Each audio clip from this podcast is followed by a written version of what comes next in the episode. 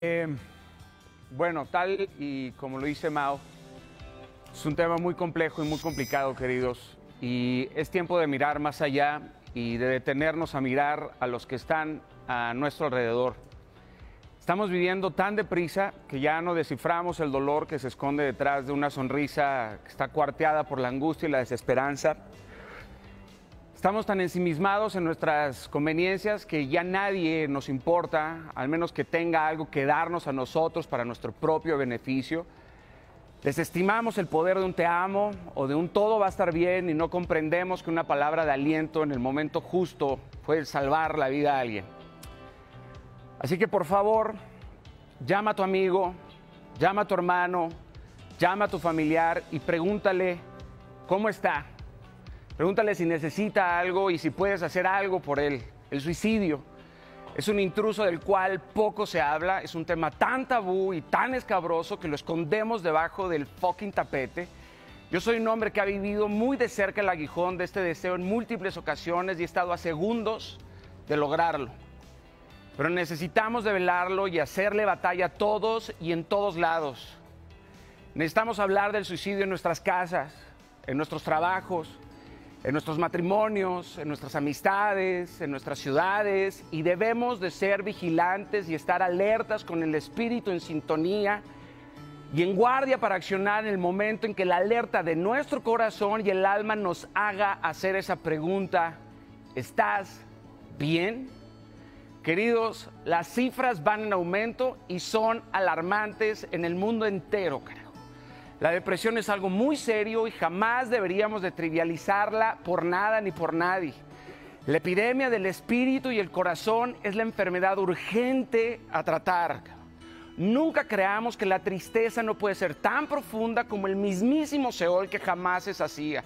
La incertidumbre, la culpa y la desesperanza son enemigos crueles que logran cegarnos y ponernos contra la pared, alimentan nuestro miedo y nos llevan a crear un futuro catastrófico, casi imposible de sostener cuando estamos débiles en el espíritu y sin una gota de fuerza en la mente y ya no queremos una batalla más y decimos se acabó, quiero morir hasta aquí, pero, escúchame bien, es justo ahí en donde debes de recordar que los colapsos no son nuestra muerte, sino nuestro nacimiento. Porque para que una estrella nazca, primero debe de romperse. Tú que me estás escuchando, sin importar la edad que tenga, el oficio que tengas, seas madre, marido, hijo, hija, empresario, y te ha pasado por la mente arrancarte la vida, te ruego, no lo hagas. Y te pido que solicites ayuda. No está mal pedir ayuda. No está mal necesitar a otros. No se trata de fingir perfección. Pudiste haberlo perdido todo, pero todavía lo puedes recuperar todo. Tómate de la mano de Dios, Él te ama y con eso te basta. No tienes por qué estar triste si tienes 25 y no te has casado, no tienes por qué creer que no puedes graduarte a los 50 años y a ti te tocó primero trabajar y sudar para sacar una familia completa, no tienes que estar triste porque aún no tienes hijos y tus amigas sí, no tienes que llorar si no hay independencia económica en tu vida y dependes de otros, no tienes por qué estar triste si a tus años no tienes un auto de lujo, no tienes que entregar tu vida por una mansión, por un yate, eso vale madres. Hay gente irresponsable en este mundo que te hace creer que lo que ellos tienen es mejor que lo que tú has conseguido, pero no les creas. Querido, una cosa es ser inspirado y motivado y otra es desear aquello que no es tuyo. Debes de estar dispuesto a pagar el precio de escribir tu propia historia, aunque duele en el alma. No huyas del dolor, úsalo a tu favor y jamás seas la copia al carbón de otros. Ya que de ser así vas a pagar las consecuencias de vivir a la sombra de otros y jamás descubrir el infinito potencial que yace en ti en tu unicidad y en lo que te hace diferente a todos en toda la materia del cosmos entero. Te aseguro que aunque no encuentres hoy el propósito de tu vida, por favor no tires tu vida.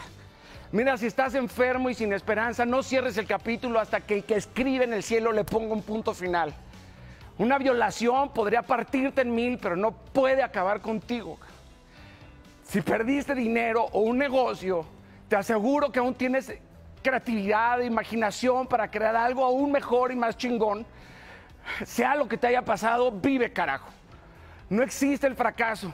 La mente es mucho más caótica que la realidad. Acércate a un especialista, comparte tu dolor. De hecho, todos en este mundo deberíamos de comernos un pedazo del dolor de otros. Estoy seguro que allá afuera hay alguien a quien le importas, te queremos con vida. Aquí en Sale el Sol te decimos que te amamos que la vida es dura y cruel, que nos golpea fuerte y nos sentimos morir, pero hoy tienes que recuperar la actitud de batalla una vez más.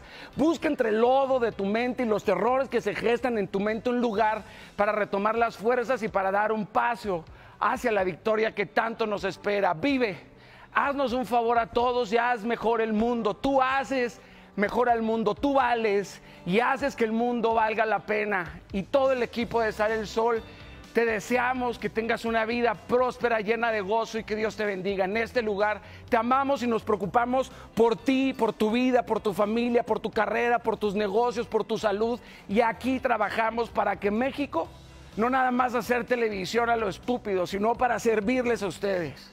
Les amamos y que Dios les bendiga brutal.